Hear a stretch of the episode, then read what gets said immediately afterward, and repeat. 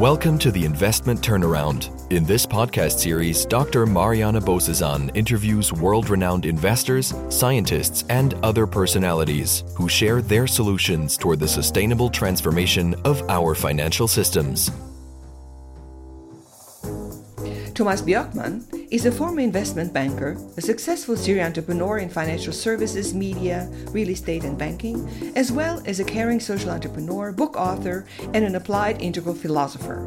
He is driven by a deep desire to unlock the hidden dimensions of consciousness to facilitate the creation of a conscious society.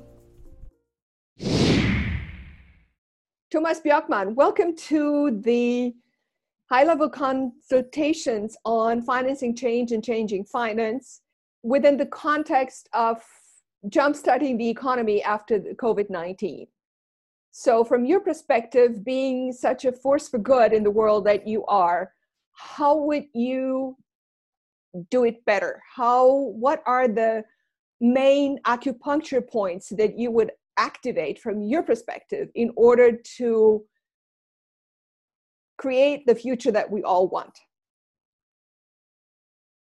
Thank you, Mariana. That, that was a, a, a very, large question and, and not, and not, uh, not an easy question to answer, not, not, not even if we got 30 minutes or, or, or even more. But of course, it's, uh, it's the question of, of, of the time. So we, we, we somehow, as a collective, want to uh, get back to a functioning world. And even if we have all noticed now during this period of, of lockdown that uh, this lockdown has had a positive impact on both the planet and on, on other uh, parameters as, as well. Of course, it is not a sustainable situation. So we need to somehow get out of this situation and, and, and get into a situation where uh, we are in a functioning society.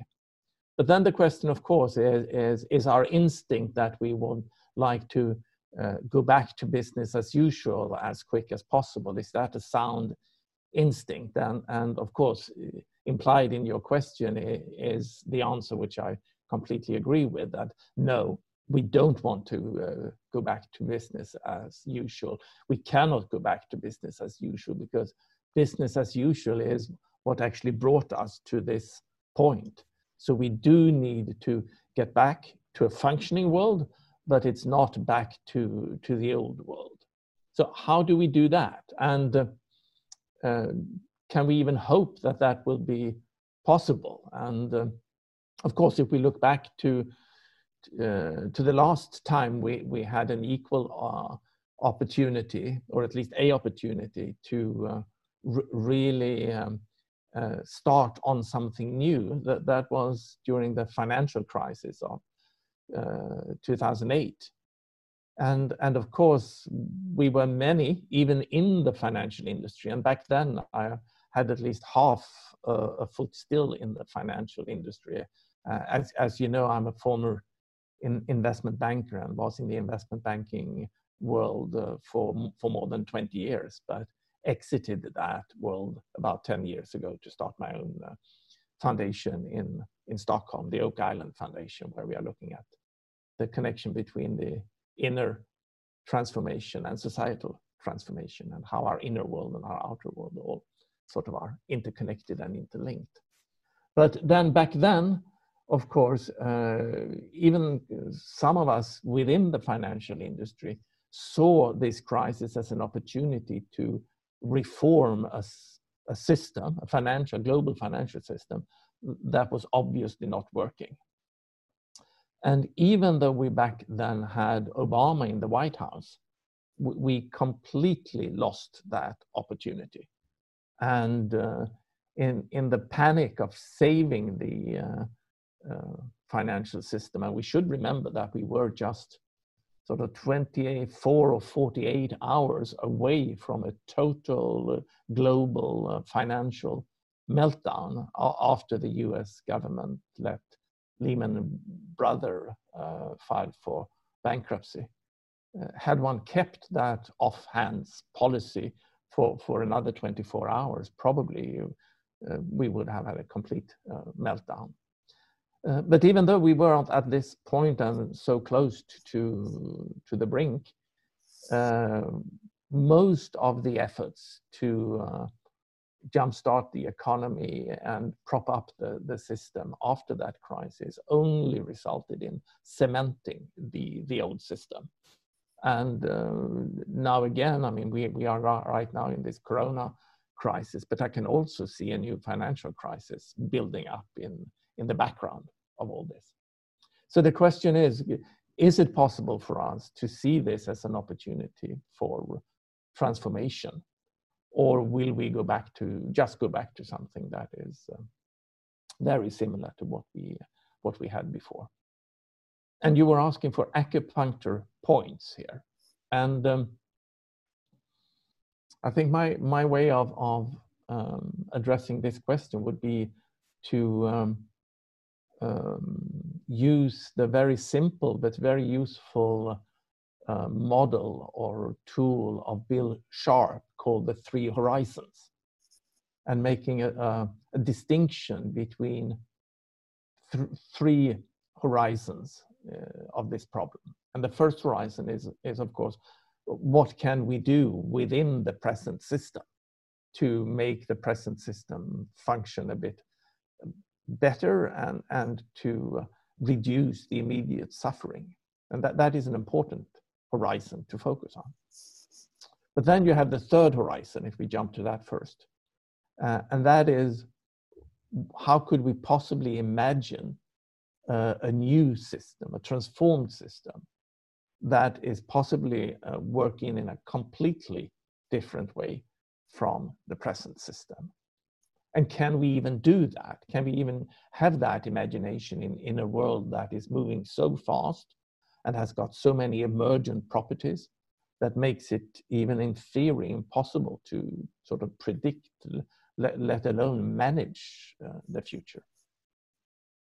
Uh, and then between the present horizon, the first horizon, and the third horizon, we have the second horizon, which might be um, policies and, and things that we need to put in place uh, in order for us to move from the present system into a, a future system, but that are not necessarily part of the future system, but more functions as scaffoldings that we might hope that we could uh, dismantle once we are into this new system.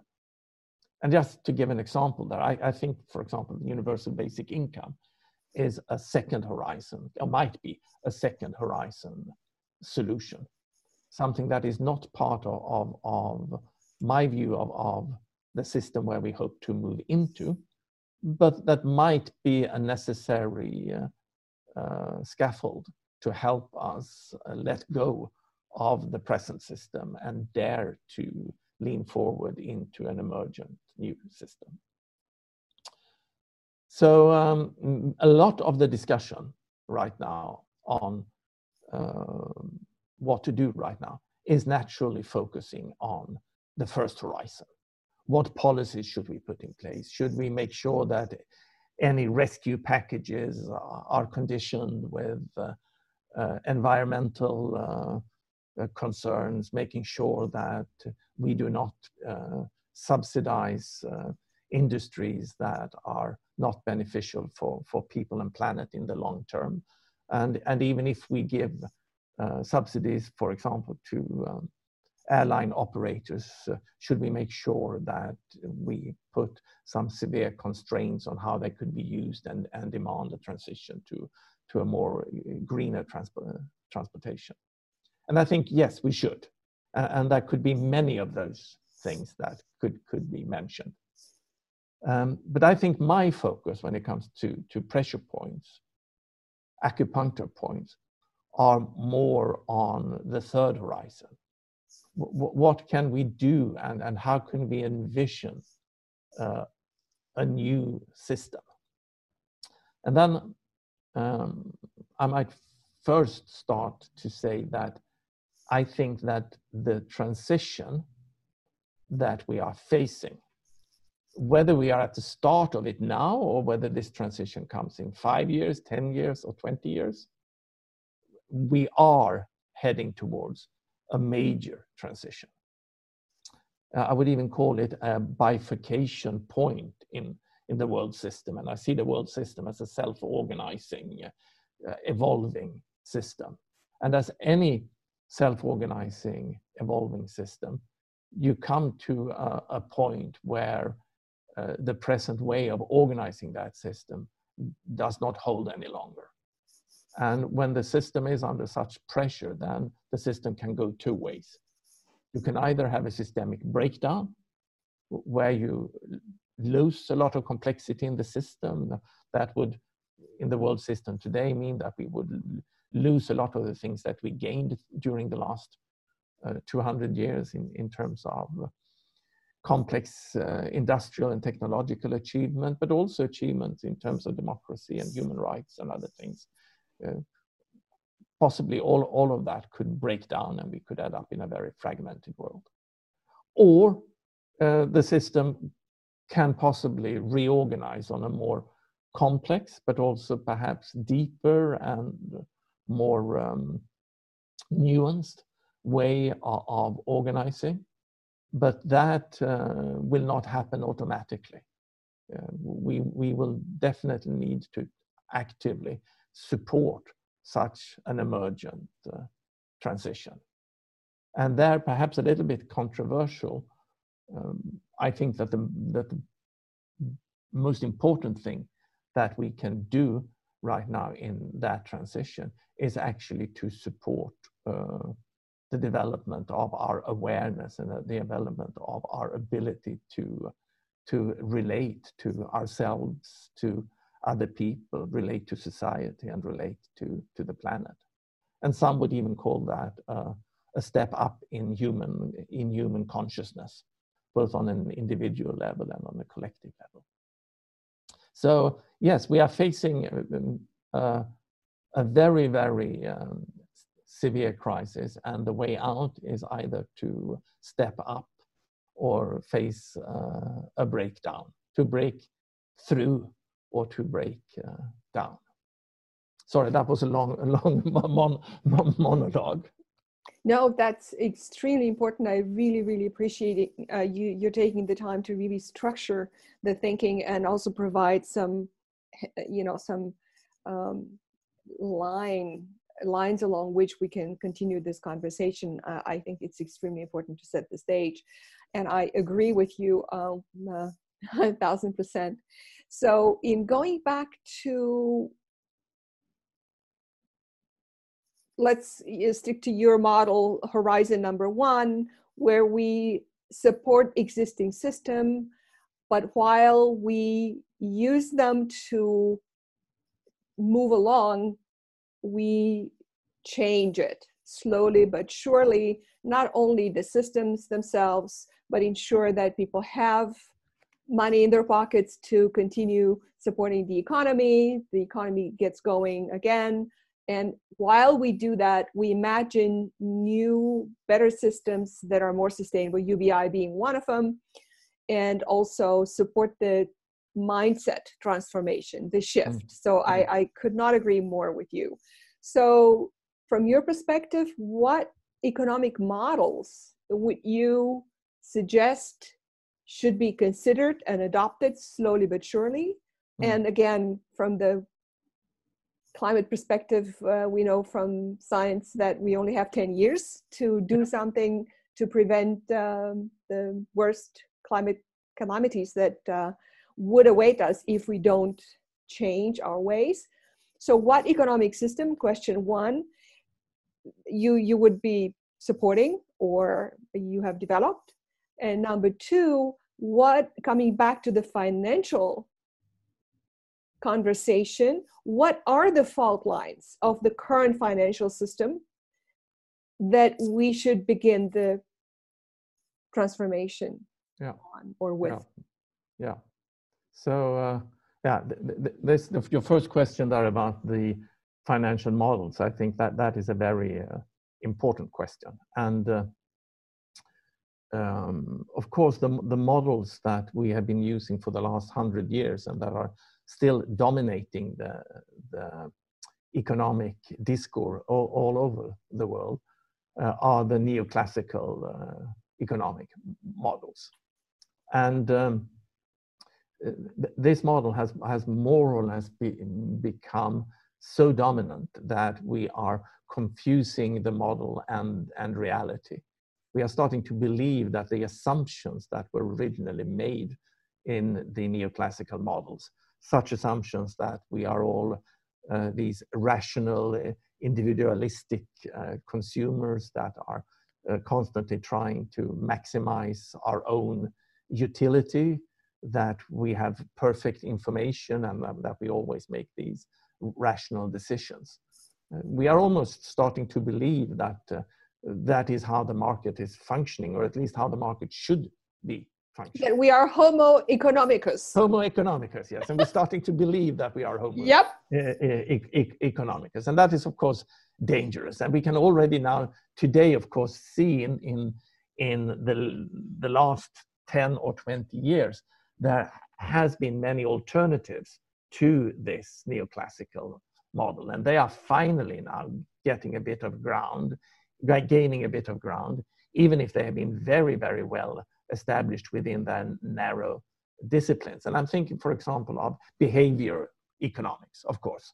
That is a bit closer to, to, to psychology, that are actually examining uh, real human decision making and behavior and, and finding out that, of course, we are not making these rational decisions, which, of course, marketers have, have been knowing for, for uh, hundreds of years, so, so, or at least 100 years. When, when modern psychological marketing was invented. So it's been quite interesting to see how at, at uh, university and at business school, how in the business department, how you have, at one hand, you have the, the teachers of, of macroeconomy that is sort of making this assumption about irrational human beings. And then you go on to the marketing course, and there, of course, you learn that that is not at all how we fu- humans function. But that has not yet reached back into macroeconomy. But it is now doing that through behavioral economics. And, and as you know, uh, quite a few of the latest uh, Nobel Prizes in, in economy has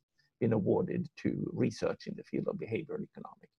We, we have complexity economics, which is of course close to our heart. We, we both you and I are, are thinking in, in, in, complex system, complex dynamic systems, and uh, complexity economics is trying to describe the economy as an evolving dynamic system, uh, which is of course much better than the old equilibrium theory, which we should remember that was all that was available as mathematical tools to the economists at the end of the 1800s when this model was established. They, they, they were not stupid. I mean, the, this was the mathematical modeling tools that were available to them. And back then, they were very aware of the fact that they were making very, very crude assumptions about uh, the actors in the market and the market to, to make the model to make the model work. And then finally, uh, going um, beyond um, behavioral economics and uh, complexity economics, we have institutional economics. And, and that is perhaps the least known of these new ways of economic thinking, but somehow perhaps I would say the most important one. Because when we are trying to model the um, economics system, really any modeling we are doing or have been doing so far rests under the assumption, more or less, that the market that we are trying to model is a natural phenomenon. Uh, and, and that we are here as observers and we are trying to model it in, in, in better or not, not so good ways. But of course, a very, very important insight. And when we are think, talking about this transition, this transformation of, of the system and how we need to transform our the way we look upon the world and ourselves, our worldview, then the realization that most of the things that we have around us as humans, most of the aspect of the human society, and not the list the market, are actually human constructs, uh, are what sociologists would, would call uh, part of our socially constructed reality, uh, our collective imaginary, some call it.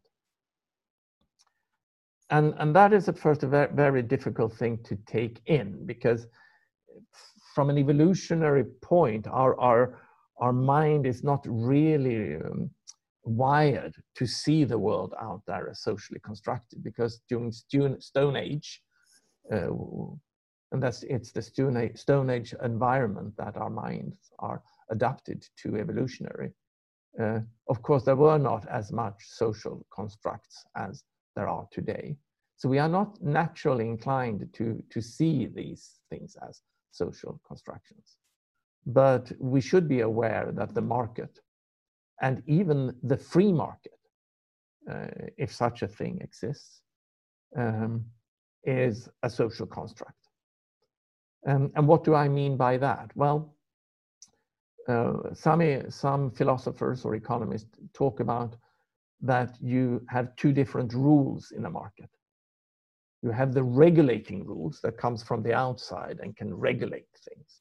You can have price controls and things like that, trying, trying to um, shift the behavior of the market. And uh, neoliberal economists have always quite rightly pointed out that any such uh, regulating rules uh, is um, affecting the efficiency of the market.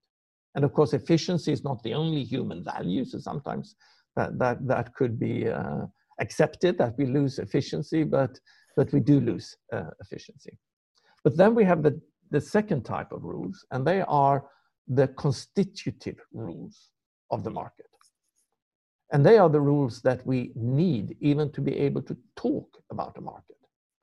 And that is, for example, rules about um, what can be owned and who can own something. And of course, we should be aware of that about 80% of all the goods traded in the international uh, markets today are uh, of intellectual property right types. So they are really constructs.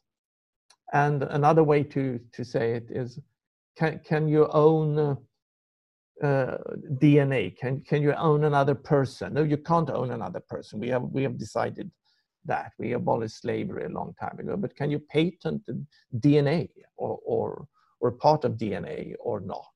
And if you can patent something, for how long will that patent be valid? what is a copyright? What can be copyrighted and for how long do you have a copyright? And these are the types of constitutive rules that are necessary for even for the market to start. If we take the example with football, just throwing a ball out on a field and having 22 persons chase it, that, that would, would not uh, constitute football.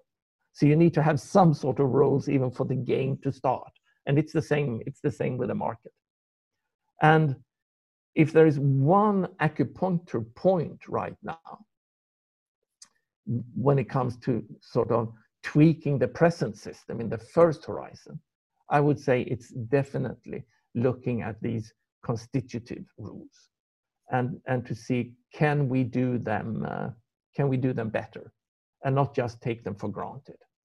And for these constitutive rules uh, we would also, of course, include not just what can be owned, but also who can own things, and the fact that uh, a corporation can own things just like a human being can, and in many ways with with uh, present legislation, or at least interpretation of, of the present le legislation, can acquire rules that we usually uh, and rights that that we usually just attribute to uh, to natural persons is of course something that we should be aware of and that we should uh, that we should question.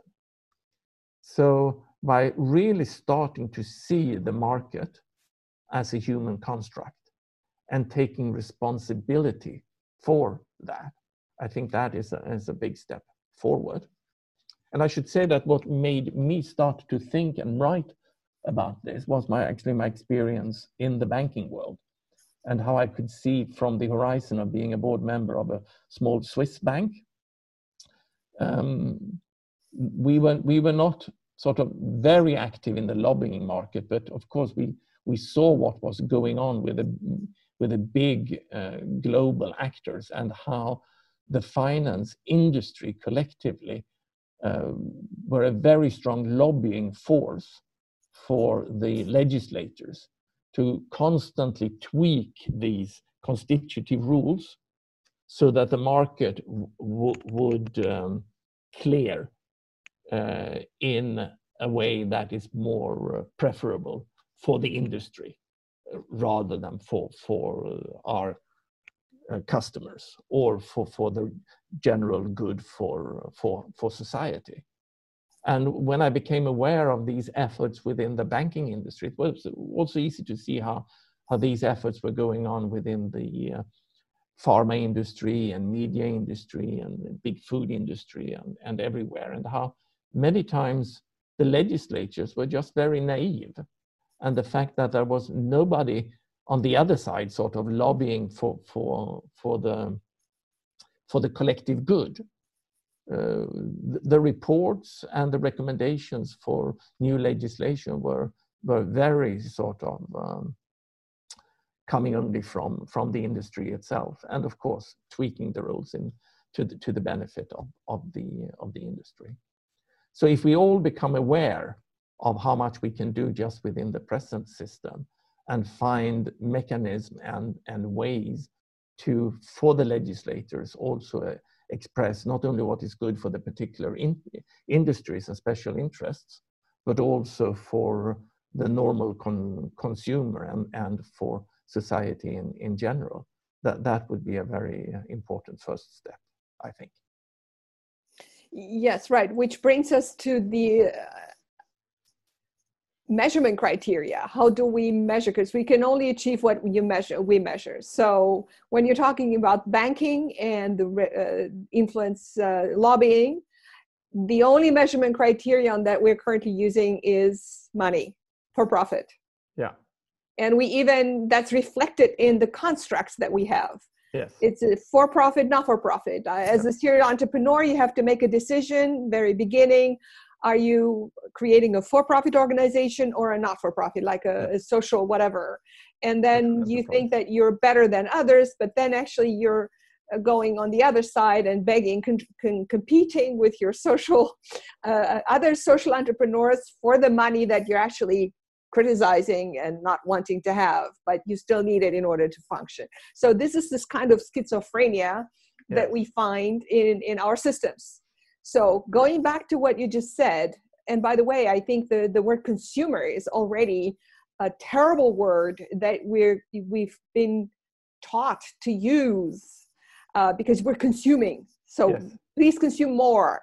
Yes when it comes to the representation we are also passive there i mean we we, we can express our, our choice in our consumer choice but uh, then we only can choose by what is already presented to us in in the market we can only choose from what is already available on the shelves in the supermarket so to say exactly and because nobody represents the air or water or the yeah. earth or the planet as a whole uh, that these no, notions are not being included in the yeah. for profit only measurement criteria. Yeah. So, coming back to the finance uh, sector and how we appreciate or put a, a stamp on value, capital, how yeah. can we influence uh, regulators and the judiciary in taking the people and the planet along with well-being factors joy and happiness da da da and so on into the current traditional measurement criterion for success. So that would be a step in the right direction in coming up with a more general definition of capital. Hmm. yes yes. Um, and and and we should do that and and we are doing that of course when we are talking about triple bottom line and, and other ways of trying to weigh in more things, uh, more diff- different values than just profit in, into our decision uh, process. But still, when we are trying to do that, we are still within the paradigm of um, of uh, money. And um, of course, when, when money was in, invented, and the reason why money and the market in its present format is so um, efficient is, of course, that if you have a lot of different human values, a, huge value space, and then you project all of those values down to just one dimension, and that is price, price or profit. Um, of course, you gain a lot in efficiency. And especially in, in a society where information transformation, uh, uh, trans, transmission, where information transmission is a very limited factor, which it has been in, in all of humanity up until essentially now. Uh, you gain so much in efficiency by being able to bring all of these values, reduce all of these values into just one economic value, price and profit. But then, of course, at the same time, you lose so much information, so much information of, for example, if this is beneficial for the for the planet or not, and uh, whether this is actually making more people happy or not, and, and other things that are just lost in in this uh, reduction. Um, and of course, today, yes, in Horizon 1, we need to tweak that system because that system is what we are in.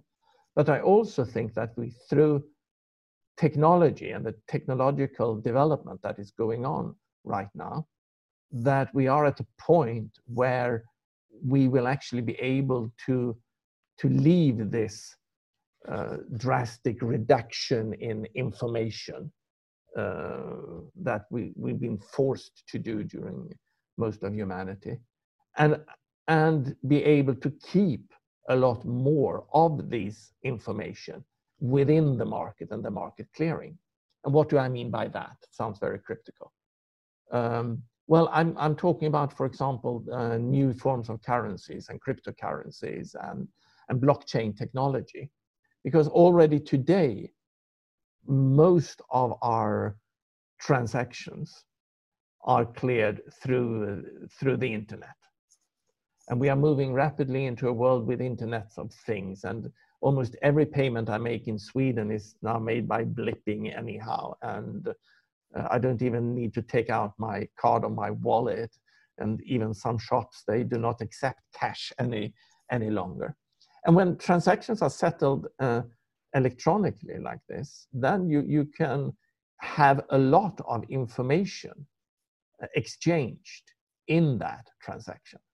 And that makes it possible for us to, in say 10 or 20 years, be in a world where, where each economic transaction is not just conducted upon one parameter, that you and I, we meet in a negotiation around the price. And when we found a price that is acceptable to both of us, then we have an exchange.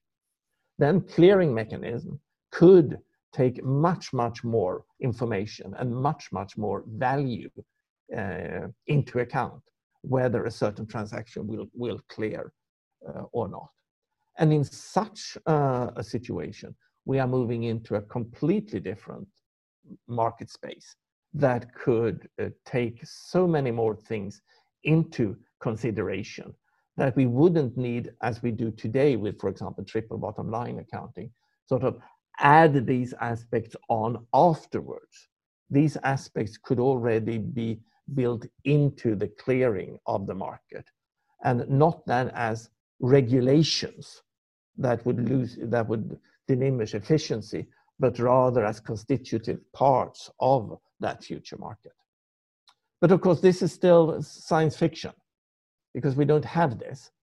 But i i don't think i'm completely wrong if I say that even within our, our lifetime, that we might at least see the start of these types of, let's call it deeper markets, markets that can handle much, much more information.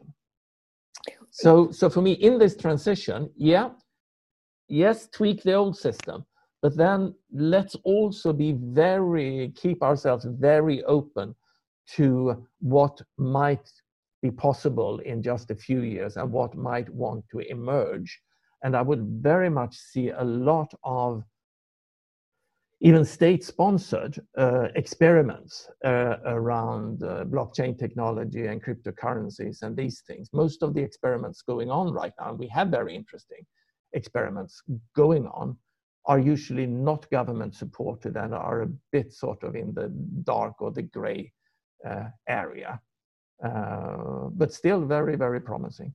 And then when you also then connect these sort of deeper markets with a possibility of deeper democracy, uh, uh, a deeper participation through these technologies also in uh, the democratic process, where again, the process we have today, voting one once every three or four years and only for one candidate or something, that was the best information process technology we, we had 100 years ago or 200 years ago when democracy was uh, invented. But today we can do it in deeper ways without um, sort of going towards uh, a, di- a, a, too much a direct democracy where we as uh, citizens are supposed to express our opinion on every issue in direct uh, voting because I don't believe in that type of, of direct democracy at all. And I think that we, the last, the latest developments, both of social media and uh,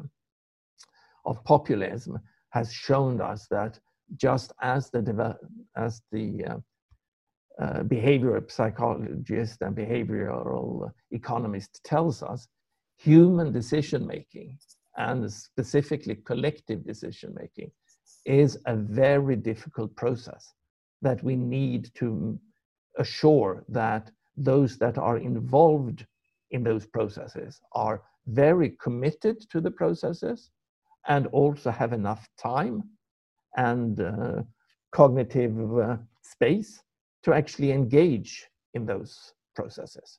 And that would not be the case if we were to vote on Facebook on every political issue that comes up. Right. Which brings us to a topic that you're an expert on, and that would be education because um, you know when you hunt for a job these days you have to show your diploma your qualifications uh, but you don't have to show any qualifications whatsoever when it comes to voting just because you're a citizen of some country uh, you can just vote and you're 18 years old or whatever the age might may be so and you how, how can we connect these two education yeah. uh, and because as you said and I, I fully agree with you the complexity is now reflected in the the tools that we're using and the gadgets yeah. And everyone yeah. pick can pick and choose according to mm. his or her cognitive mm. ability to understand or not understand yeah. Yeah. more or less of that Abs- absolutely absolutely but but i also think it's important to to to to stress that i think that, that the uh, current research when it comes to decision making processes also has shown us that uh, given the right given the right amount of time and giving the right scaffolding for decision processes, um, most people are actually capable of making wise decisions. Um, so I don't think that this is sort of uh, a question of uh, educating people, giving them a diploma, and just letting an, an educated elite be able to to participate in democracy. That would be the wrong way. No, that's not what I meant. No, it's not no, about could, What I said could be interpreted okay, okay. in that way. So I'm more commenting on, on, on what I just said. Okay. It could be interpreted in that way. Um, but if we take the democracy and, and the democratic uh, participation and the responsibility that comes from that seriously, we also need to give everyone, every citizen, yes, education, but also the time and the resources to participate in the democratic process and also perhaps also acknowledge the fact and respect the fact that not everyone cares. And if you don't care we, sh- we shouldn't force someone then just to participate in the decision making process because a non-caring decision is probably not the, the, the best uh, decision so an example of this is, is the processes that I think have been uh, fairly successful where we have had citizens' assemblies uh, being part of, uh, of political processes. And I know, for example, on, on Ireland that they had a successful process there when it came to the changes in legislation about, around abortion. That if, if you take 100 people, even if you take them randomly in society, but then give them the economical freedom to actually look into this area deep in, say, half a year, together with experts and together with facilitators who are used to facilitating both individual and collective uh, decision making, then most of the participants actually step up to that challenge and contribute uh, positively in that process. And some are naturally also finds their way where they can give most of the partic- uh, contribution in that process. Some of these hundred might, might feel called to do the more intellectual researching and fact finding and things like that. And other might be more about the pondering deeper into the, the story and what it means to be human in this context towards this decision, what, what, whatever, it, whatever it is. So well designed processes can certainly help uh, in, in these deeper democratic uh, processes. But what I think you were referring to when you said, and you, you said that I was an expert in, in education, and I wouldn't call myself, of course, an expert in education in, in any way. I'm a mathematician and physicist by training and investment banker and entrepreneur. But uh, I think what you were referring to that was uh, the book I, uh, I wrote a couple of years ago together with my colleague and friend and also member of, of the Club of Rome, Lena Andersson, uh, which is called The Nordic Secret, uh, which is about this um, uh, educational effort th that was made in all the Nordic countries 150 to 100 years ago, with the emphasis on giving the possibility for a substantial part of the population to become active co-creators and contributors, not only in the democratic process, but actually in the building of society.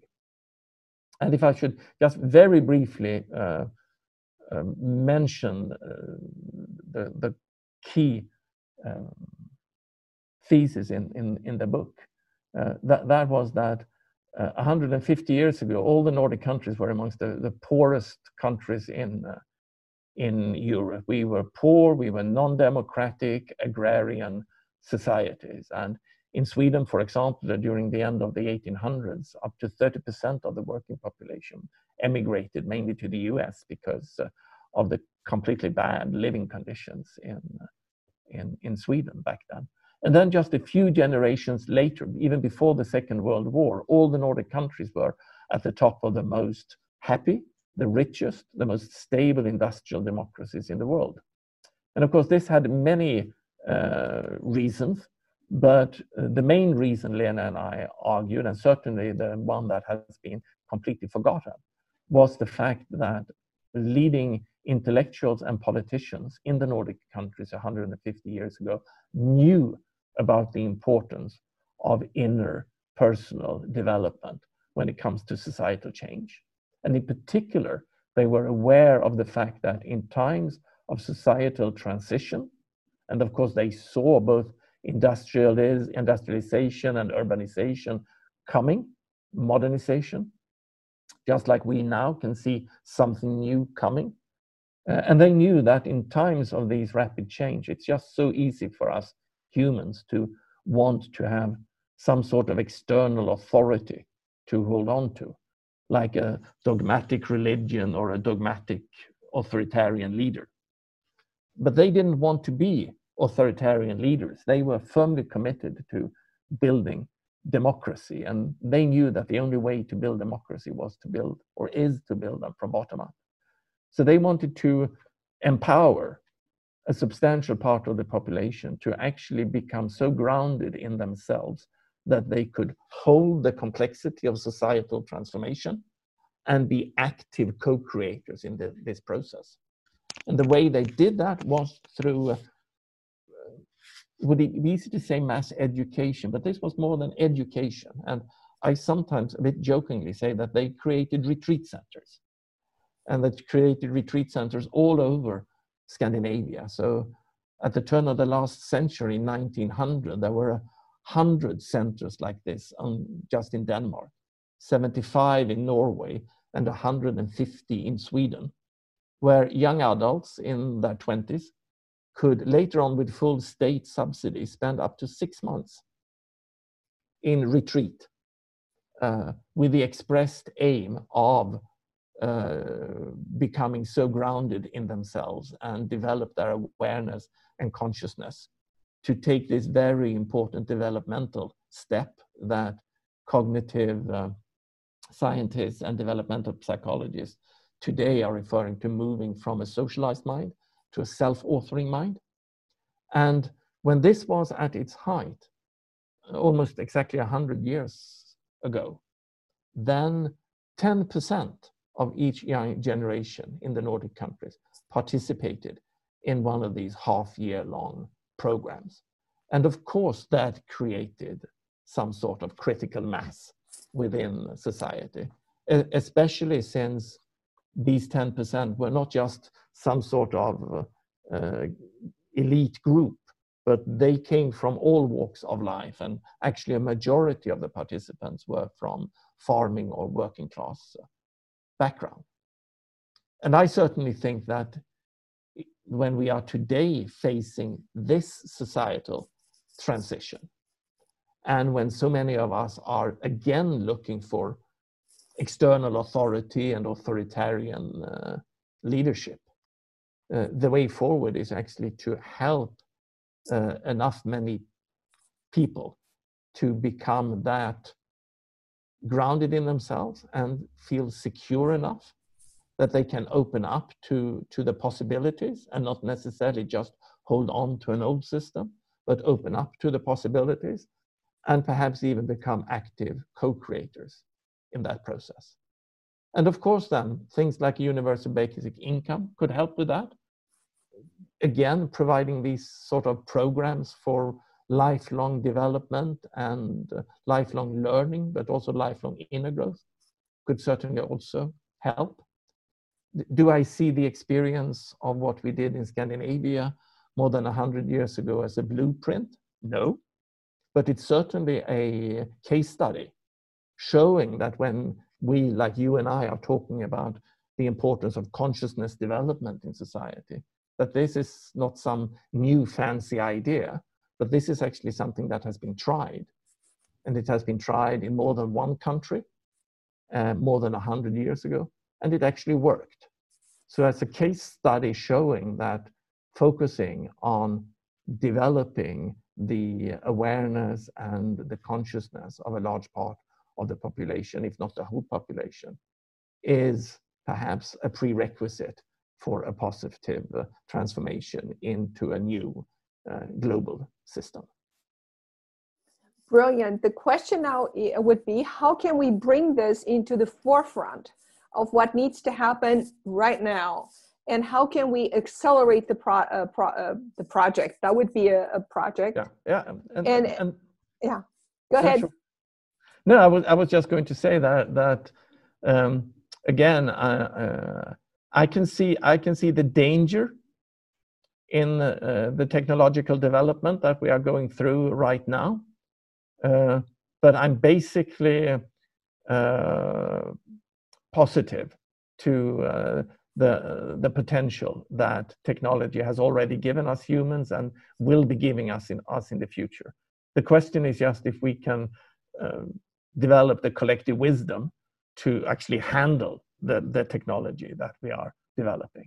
So I see at this point, yes, the technology as an answer, both for what we're talking about the new market, new financial systems, that technology can help us there if we use it wisely, but also when it comes to our, our inner development. And, and certainly there is nothing that can compare with what was actually done in Scandinavia 100 years ago, actually bringing people together in physical meetings, in retreats, giving people the time to reflect and to relate and, and, and to grow. But also I think if we should be realistic, uh, could we find ways to use technology today to scale this process and to make it affordably available to millions of people?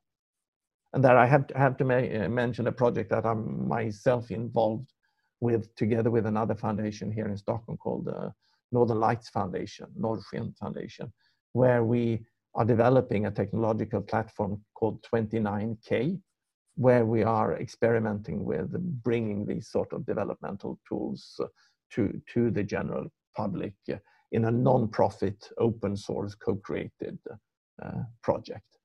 So again, lots of experiments, experimentation with the technological uh, opportunities that are opening up right now, but that this experimentation could not only be driven for, by profit uh, pursuit, but we also need to do experiments that, that are uh, for the benefit of uh, the greater good. And sometimes uh, the profit motive and the benefit for the greater good are, are aligned. Certainly, when it comes to producing uh, consumer goods, the, the, the, market and the general good often coincide, even if the market forgets about the planet and, and the environmental destruction most, most of the time. But then in other uh, instances, then the, the, the, market and what is good for, for our society at this point in, in the evolution of humanity do not coincide. And then we need other uh, initiatives. And eventually, just like we did 100 years ago in Scandinavia, we, we need uh, state initiatives. We cannot just rely on philanthropists and, uh, uh and do-gooders. We, we need to realize that we as a collective in society uh, have the ultimate responsibility for our collective goods. So now we've come full circle, and given the sense of urgency that we all have, let's say you had the opportunity to give uh, the head of the EU Commission, uh, Ursula von der Leyen, uh, three pieces of advice as to what she should do next in order to bring about the transformation and the change that uh, we need to uh, to implement. What would you tell her? Yeah, and, and a little bit keeping in mind these three horizons, I, I, I would say that any subsidies and rescue packages, let, us make them in, in a green uh, wrapping. Make, make sure that they are they that they support a transformation to uh, a, a, more sustainable economy in, in the short run. That would be for the, the first advice. Uh, the, the second advice would be support uh, broad scale consciousness in society and uh, perhaps uh, introduce again these type these sort of retreats and retreat centers but across border in in Europe and let people meet cross border let people meet new perspectives let people be challenged in their perspectives and their old thinking and, and support people to evolve their view of themselves other people and, and, and the planet. So EU support for, for increased awareness and consciousness development. And then perhaps the third one would, would be support a lot of technological experiments, especially those that can have impact on a systemic level, whether they are experiments with new currencies, new, new markets, new forms of democracy or participatory decision uh, making or support for personal inner growth and transformation as well.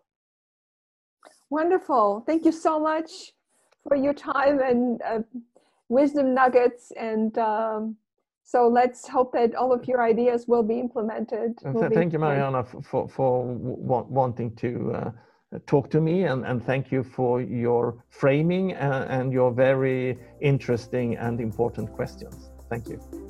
Thank you. Bye bye. Bye bye.